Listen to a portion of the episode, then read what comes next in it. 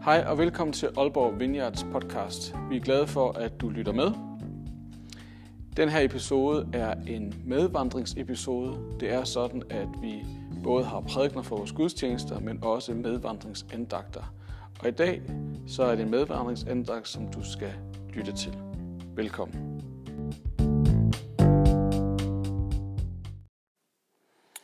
Goddag og velkommen til medvandring.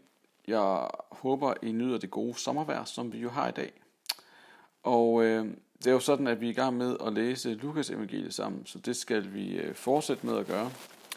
Jeg, øh, jeg er selv øh, blevet meget øh, sådan inspireret af det, vi har læst indtil nu, og synes faktisk, det er ret interessant. Og øh, det håber jeg også, du synes. Så øh, nogle, vi fortsætter øh, stilen, rytmen med, øh, jeg læser fra Lukas Evangeliet. Nogle små refleksioner omkring det, og øh, derfra så øh, beder vi en bøn. Og vi er kommet til Lukas Evangeliet kapitel to og vers treogtredive til fyrre. Josef og Maria stod overvældet og hørte på alt det, der blev sagt om Jesus. Så velsignede Simon dem og sagde til Maria, det barn vil blive årsag til fald for mange blandt Israels folk, men andre vil blive hjulpet. Han vil afsløre menneskers inderste tanker, og mange vil hade ham for det. Til sidst vil sorgen gennemtrænge dit hjerte som et sværd. Det var på det tidspunkt i Jerusalem også en gammel profet ved navn Anna.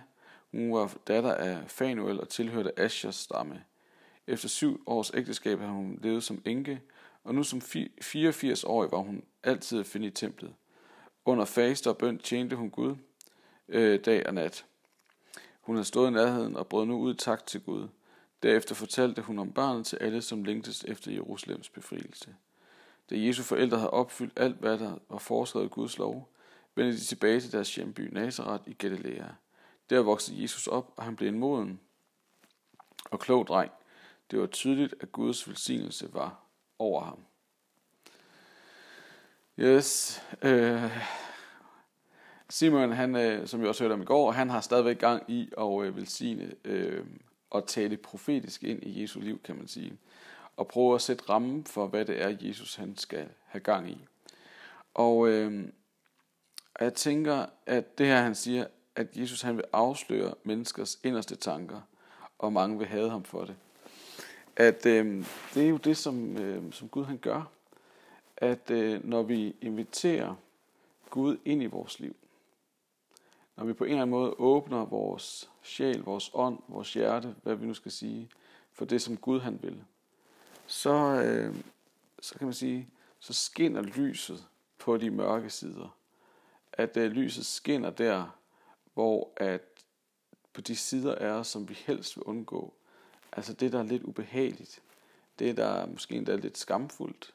Det, som vi helst vil undgå, at andre finder ud af.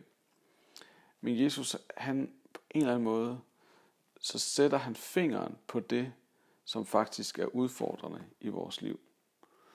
Og det at leve tæt med Gud, det at leve tæt på ham og forsøge at leve et liv, der afspejler den, som Gud har skabt os til at være, det indebærer også, at vi tør åbne vores hjerte, vi tør åbne vores sind for det, som Gud han kommer med. Og, og når vi lader Guds lys skinne inde i os, så vil vi få øje på vores skyggesider. Vi vil få øje på de ting, som som er problematisk eller udfordrende for os. Øhm, og så står der, at mange vil hade Jesus for det. Og øh, det er jo vildt ubehageligt, når der er nogen, der kommer og sætter fingeren på det, som vi i grunden godt ved, der er lidt umtåligt, som vi godt ved, der måske er problematisk eller udfordrende i vores liv. At Jesus han så kommer og sætter fingeren på det. Fordi det er smertefuldt, det er hårdt, det er en tung proces, og ligesom skulle forholde sig til det. Øhm, og jeg ved ikke med dig, men jeg er rigtig god til at fejde ind under gulvtæppet. Jeg er rigtig god til at gå uden om det, som i grunden kræver, at jeg lige kommer i kontakt med smerten og det, der, det, der gør ondt. Og, øhm, og så helst lade det, hvad skal man sige, passere. Øhm, så Jeg vil bare komme med et enkelt eksempel på det. Og jeg ved, det er fuldstændig latterligt eksempel måske. Men i går aftes, så, øh, så var jeg, var jeg fodboldtræner. Jeg har jo det her unikt fodboldhold, og øh, vi var ude at spille mod Brønderslev, og vi tabte fem fire. Og øh, som træner blev jeg måske en lille smule engageret, eller for engageret, og, øh, og jeg kunne mærke, at da jeg kom hjem, så havde det helt vildt. Øh, jeg havde skidt med, at vi tabte. Jeg havde det skidt med, at jeg måske havde råbt lidt for meget af holdet, at de skulle, ja, alle de der ting der. Og jeg kunne mærke, at der sådan var et eller andet sådan i mig, som bare ikke var på plads. At der var, det, der var noget, der ikke sådan var i orden.